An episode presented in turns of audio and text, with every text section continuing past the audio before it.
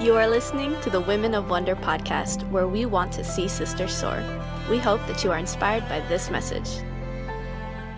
Thank you, first of all, to all my sisters at WOW um, and uh, for inviting me tonight. And it's always a blessing and a pleasure um, to, to speak to the WOW network out there, uh, ever growing, ever expanding.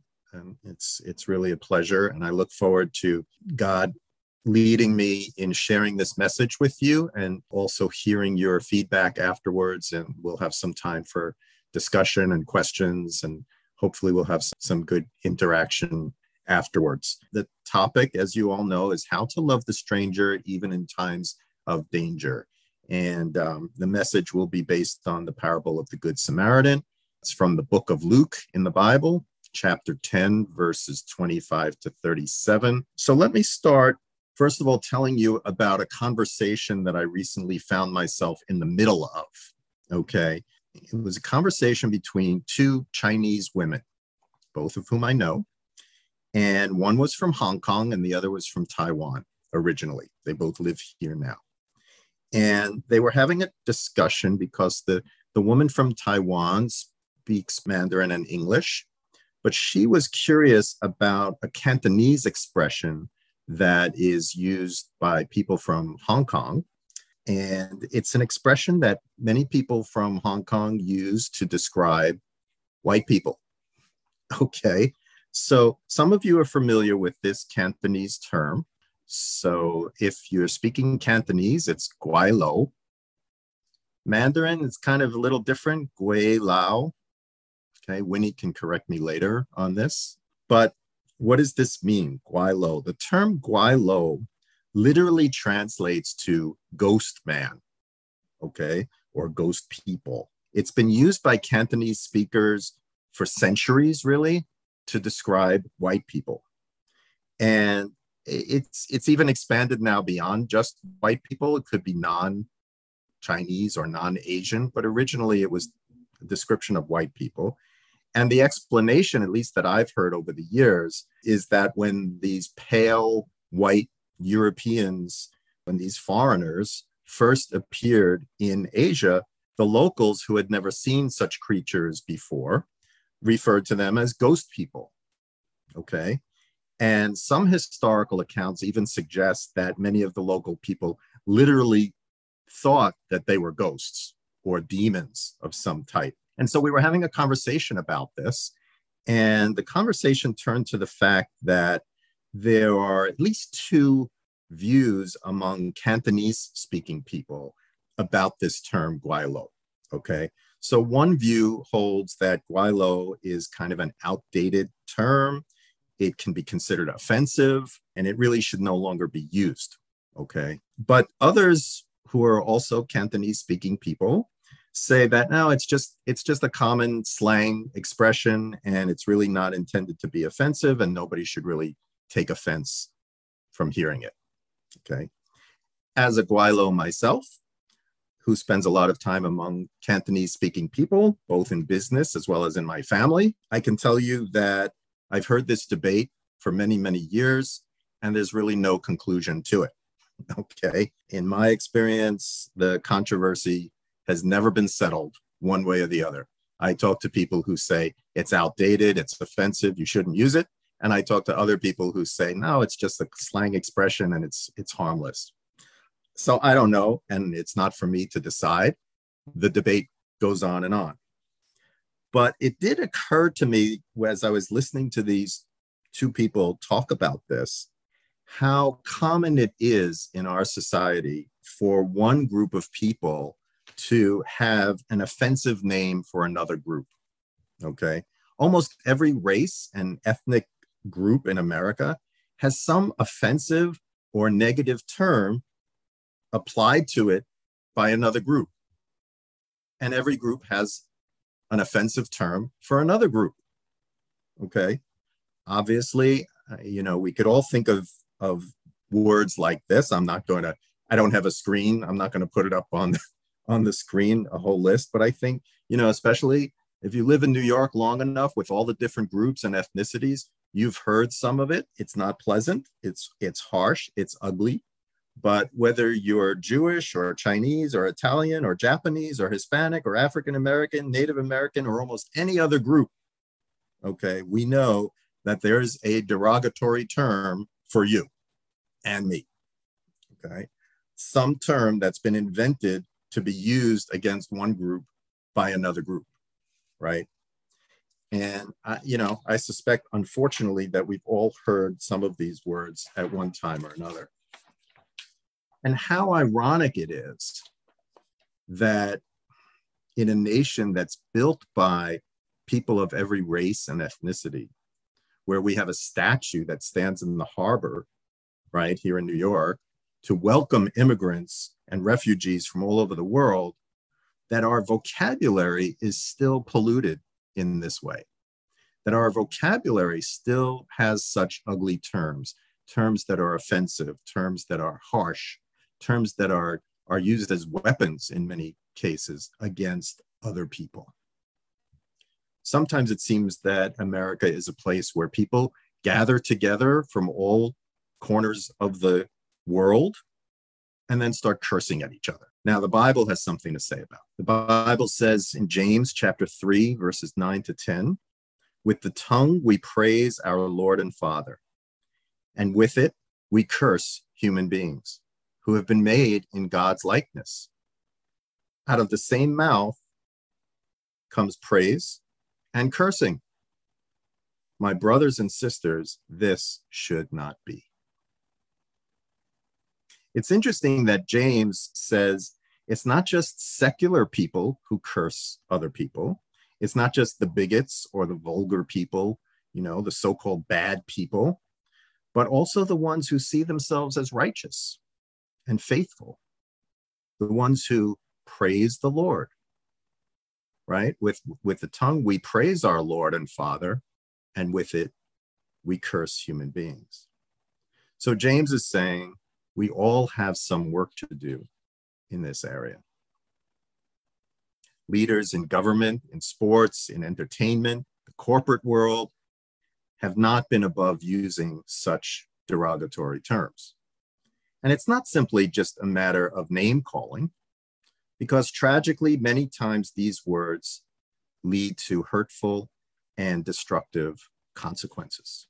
According to the not for profit organization Stop AAPI Hate, many of you may have heard about that organization. They've compiled statistics about hate crimes. Based on their reporting, over 48% of the hate crimes against Asian Americans during 2020 to 2021 included at least one hateful statement, usually regarding anti China or anti immigrant rhetoric. They came out with a report, Stop AAPI Hate, came out with a report at the end of last year that states that from March of 2020 to December of 2021, there were 10,905 reports of hate incidents reported to that organization. These are hate incidents against Asian American and Pacific Islanders specifically.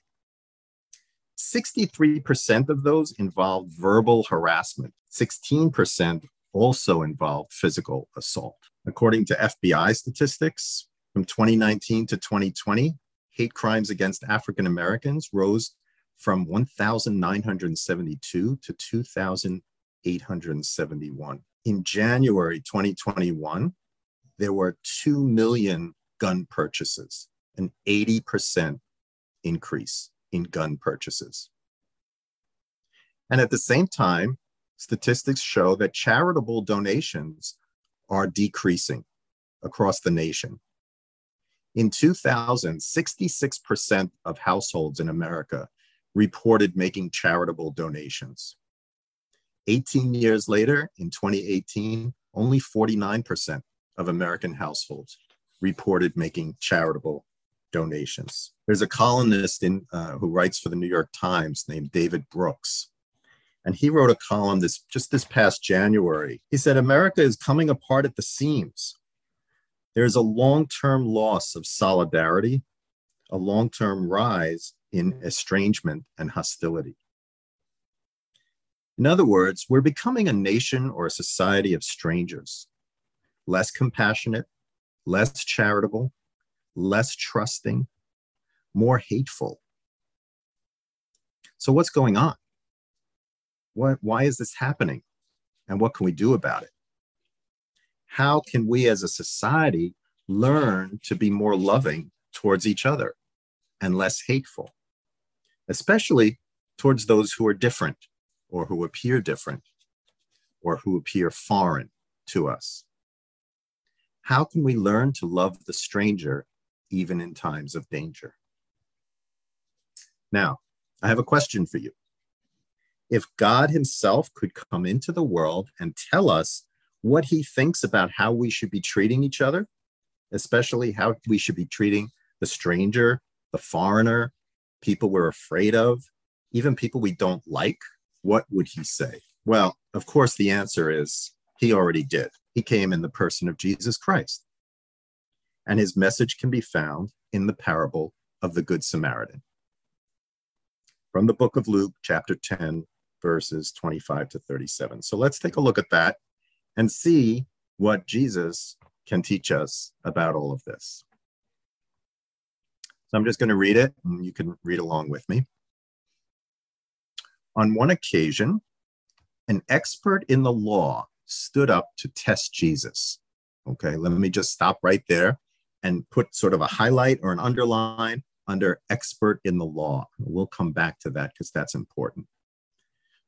So, an expert in the law stood up to test Jesus and he said, Teacher, he asked, what must I do to inherit eternal life?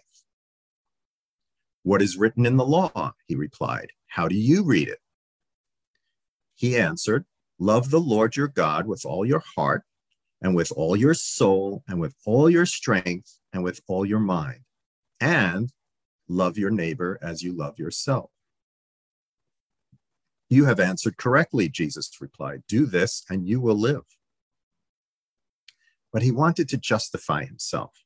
So he asked Jesus, And who is my neighbor? In reply, Jesus said, and this is where he tells the parable A man was going down from Jerusalem to Jericho when he was attacked by robbers.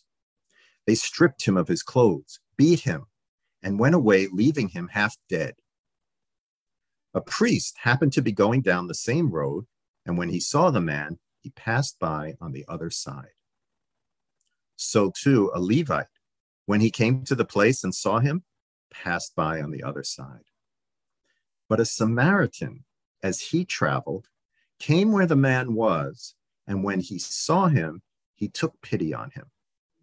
He went to him and bandaged his wounds pouring on oil and wine.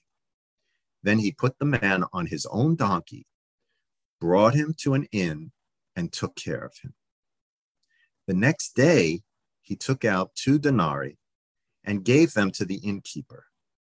Look after him, he said, and when I return, I will reimburse you for any extra expense you may have. Then Jesus says, Which of these three do you think was a neighbor to the man who fell into the hands of robbers? The expert in the law replied, The one who had mercy on him. Jesus told him, Go and do likewise. So, when we reflect on this passage in the Bible and this parable, parable that Jesus told, we can see that there are three components to Jesus's message. Three things that we could learn and take away from this parable. The first is the command to love the stranger. The second is the risk of loving the stranger. And the third is the way to love the stranger. And we're going to talk about each one of those separately the command, the risk, and the way. Let's start with the command to love the stranger. The first thing we see in this passage is that Jesus is having a conversation with an expert in the law, right? Here, the law is referring to the scriptures, the law of God. Okay. The expert was a Jewish scholar, and he knew the Torah. Okay. What is the Torah? The law of Moses, the Mosaic law, the basically the first five books of the Old Testament. Okay. When it came to knowing the law, this guy knew his stuff. Okay? He was an expert. And the Bible says he wanted to test Jesus.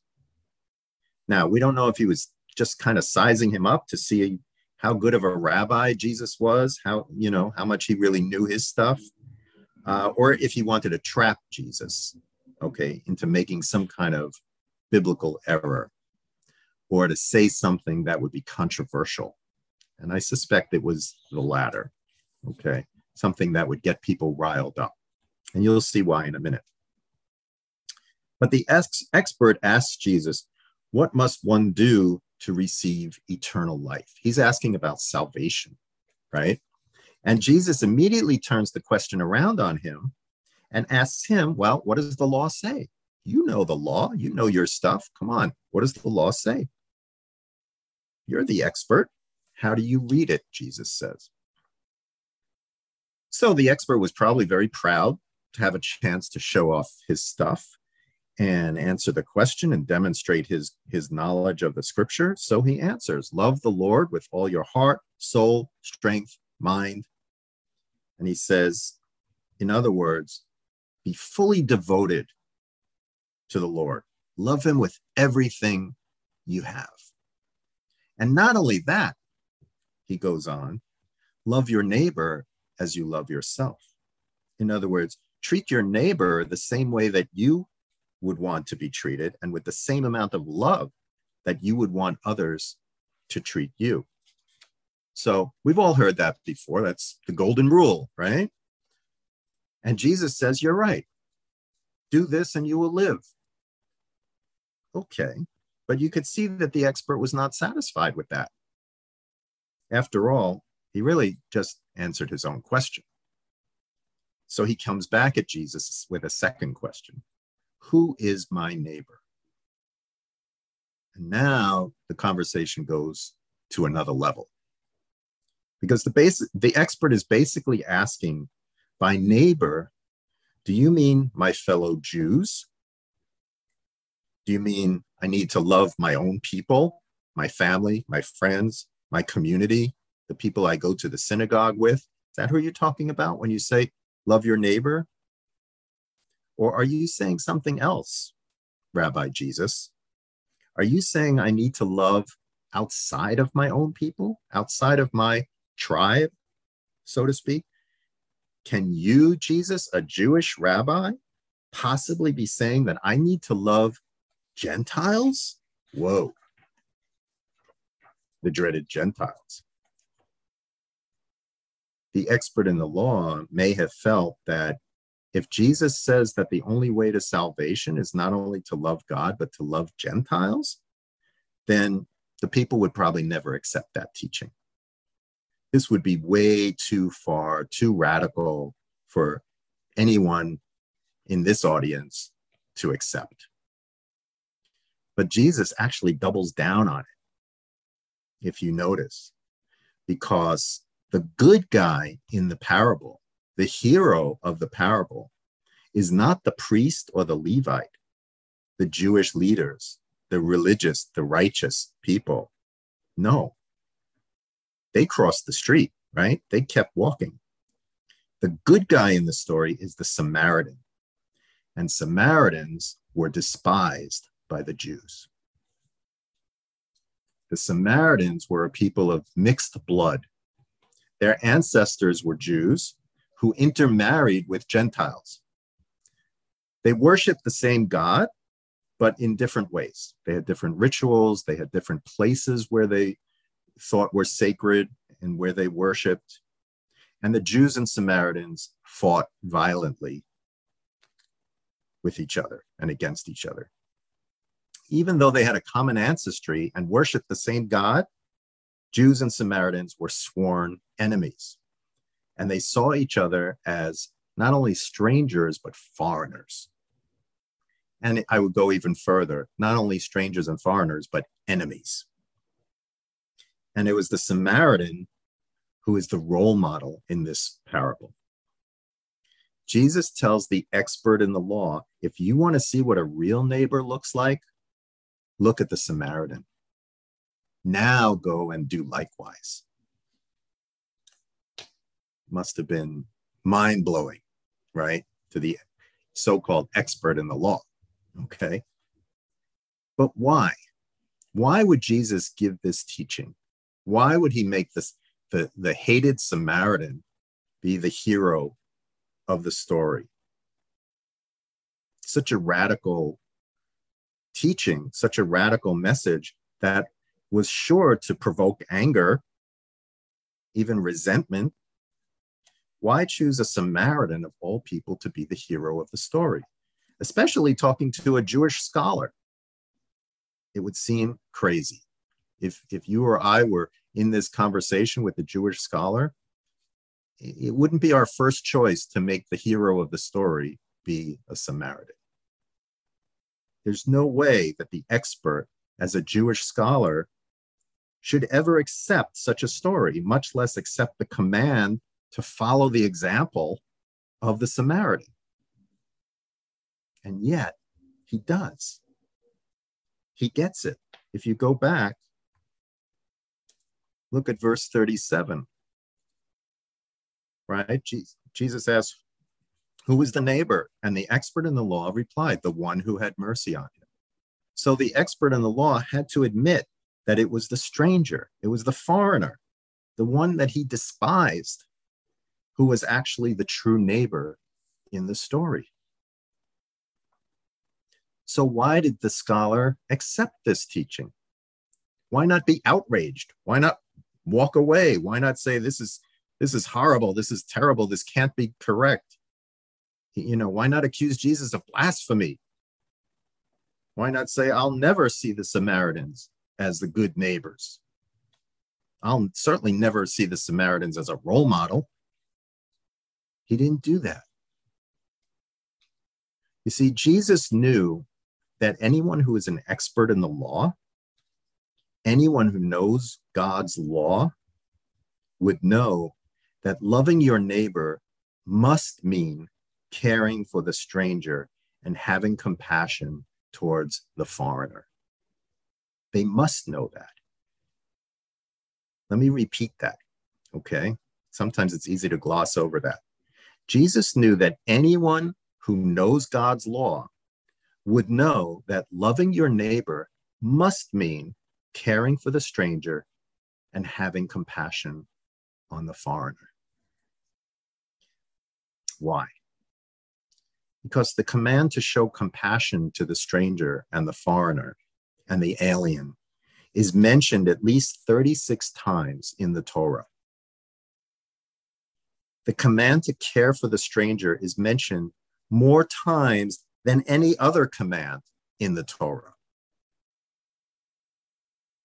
Let me give you a couple of examples, just two. Leviticus 1934. The foreigner, stranger, I'm going to say foreigner and stranger because in the Hebrew, they're interchangeable. The foreigner re- residing among you must be treated as your native born. Love them as yourself, for you were foreigners in Egypt. I am the Lord your God. So there's that word must, right? Let's look at Deuteronomy chapter 10, verses 18 to 19.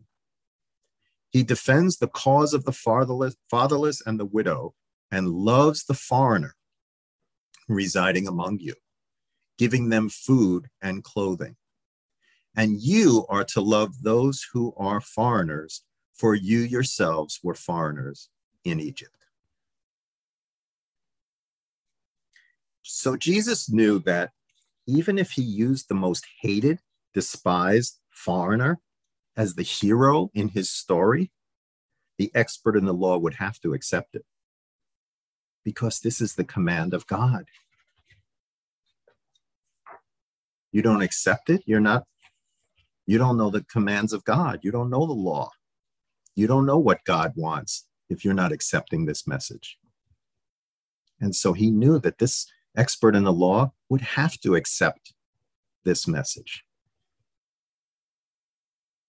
And so Jesus is saying to this expert in the law, and really to all of us, you can have your boundaries and your tribes, your friends and your enemies. But if you love the Lord, you must love your neighbor. And everyone is your neighbor. Everyone.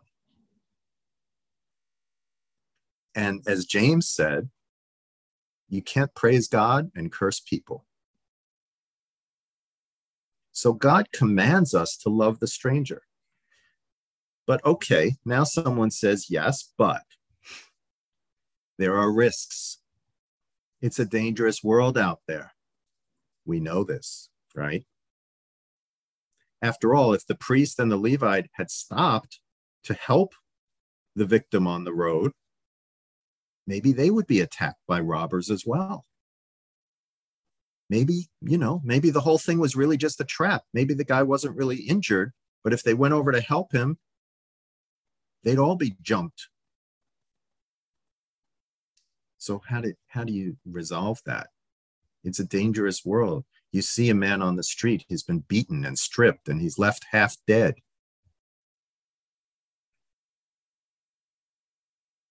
What goes through your mind? How do, how do you how do you think about loving your neighbor in a situation like that? So we have to talk about the next point, which is the risks of loving the stranger. Dr. Martin Luther King preached on the parable of the Good Samaritan, actually as his final sermon, one day before he was assassinated in April 1968.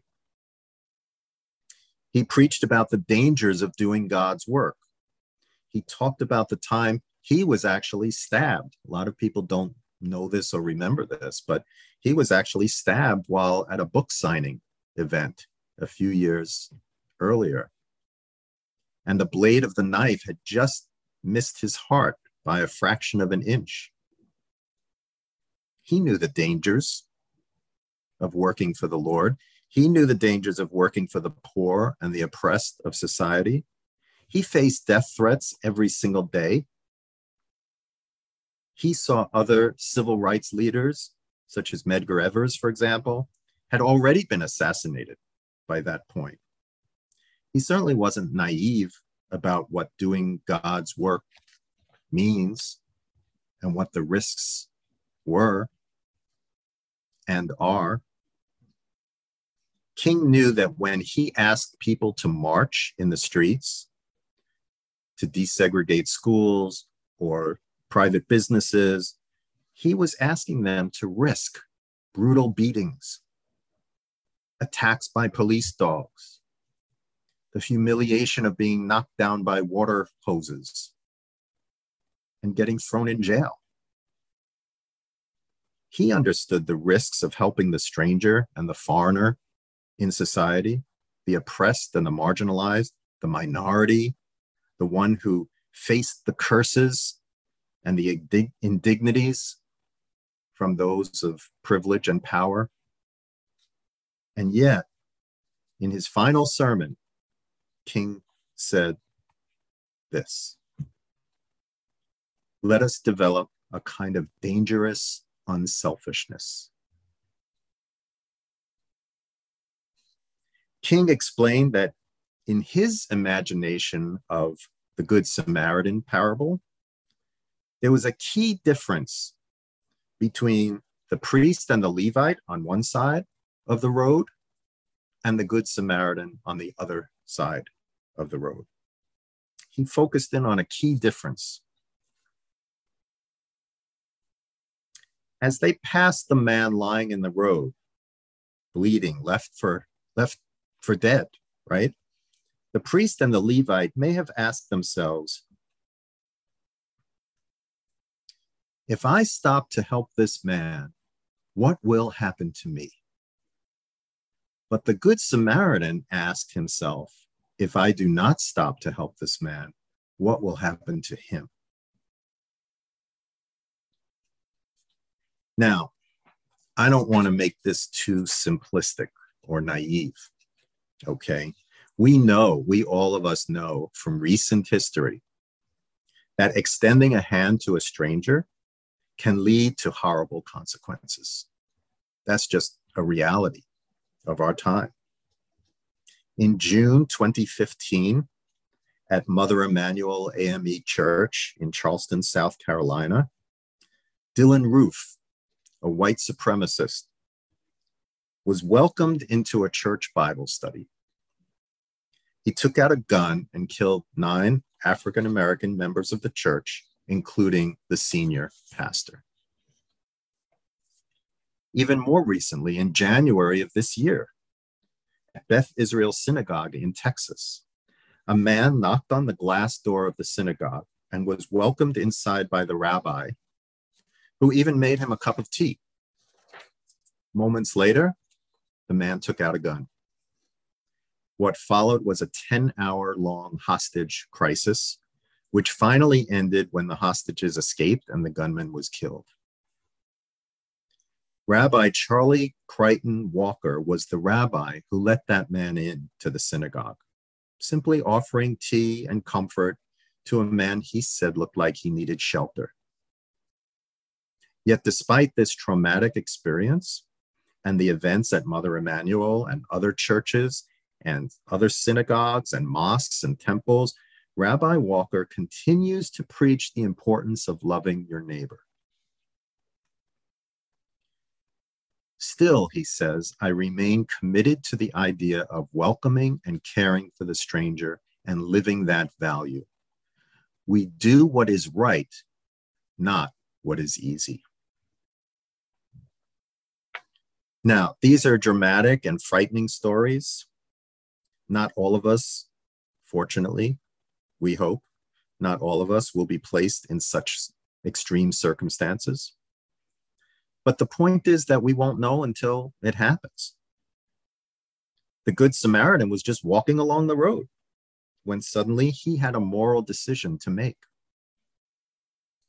Perhaps you or I will be traveling along the road, the road of life, minding our business, thinking about our own stuff, when suddenly injustice will be set before your eyes.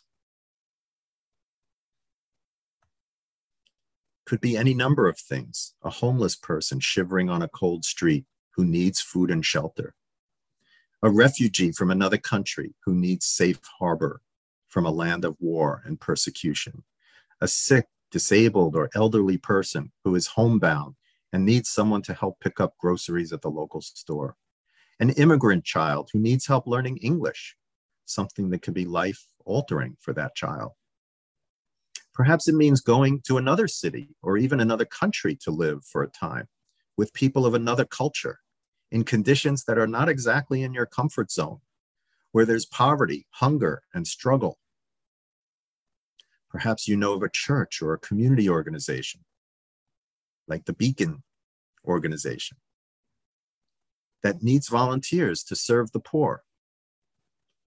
Maybe you live in a society or a city that needs good moral leaders to run for office and pass laws and policies for a more just society. Any of these actions will put you in contact with people in need who may be different from you or I. Different race, different language, different religion, different social status. And there will be risks in stopping your normal routine to help them out. There were good Samaritans in the Brooklyn, Brooklyn subway station today. People who stayed behind to help those who were injured and afraid, even at their own risk. If any of us have seen the, the videos that came out today that they were showing on the news. It was a chaotic situation. And I don't blame for a minute the people who were just running for the exits. I might have done that myself. I can't say. I don't know. But there were those who stayed behind to help and care for the people who were injured. They loved the stranger even in a time of danger. So we need to ask ourselves how can I be a good Samaritan? How will I be a good neighbor to the stranger or the foreigner? Because the reality is, we already know that the need exists. We know that the people that are on this list that you see on the screen, they exist. They're in our midst. And we know that we can be of assistance if only we choose to see them as our neighbors. So, how do we begin? What's the first step? How do we even get motivated or inspired to do this? How can we have the courage to do the work that the Lord, who we praise, commands us to do? So that brings me to the final point the way to love the stranger. And it's really a mindset.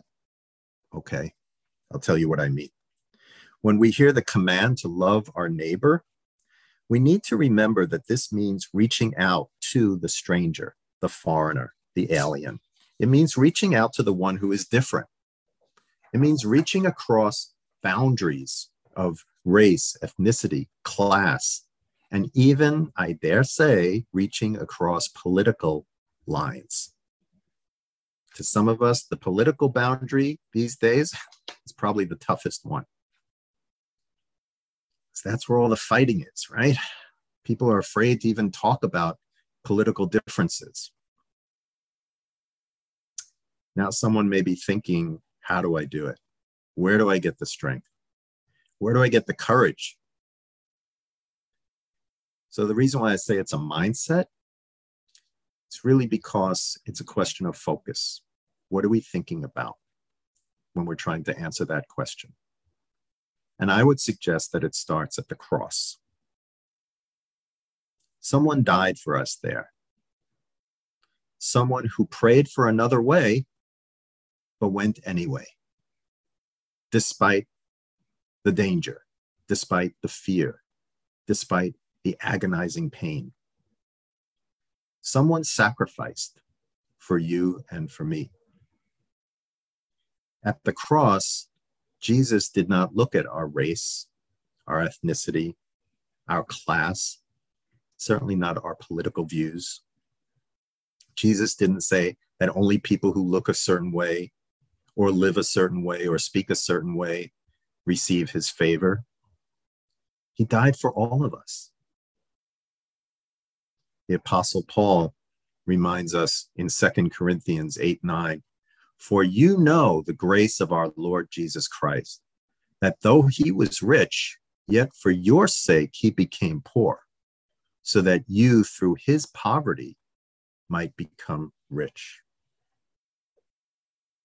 When we find ourselves struggling in a time of crisis, when we feel like we've been left at the side of the road to die, and we've all been there. Jesus Christ is our Good Samaritan. In fact, Jesus Christ is the ultimate Good Samaritan. So, knowing that, how should we respond? If Jesus died for us, how should we live for him? Jesus says, Look at the Good Samaritan, then go and do likewise. The final question for us is do we listen? Do we obey? We hope that you enjoyed this teaching. We are a community that walks alongside women to uncover and affirm their calling through prayer, teaching, and celebration. Visit womenofwonder.us to learn more.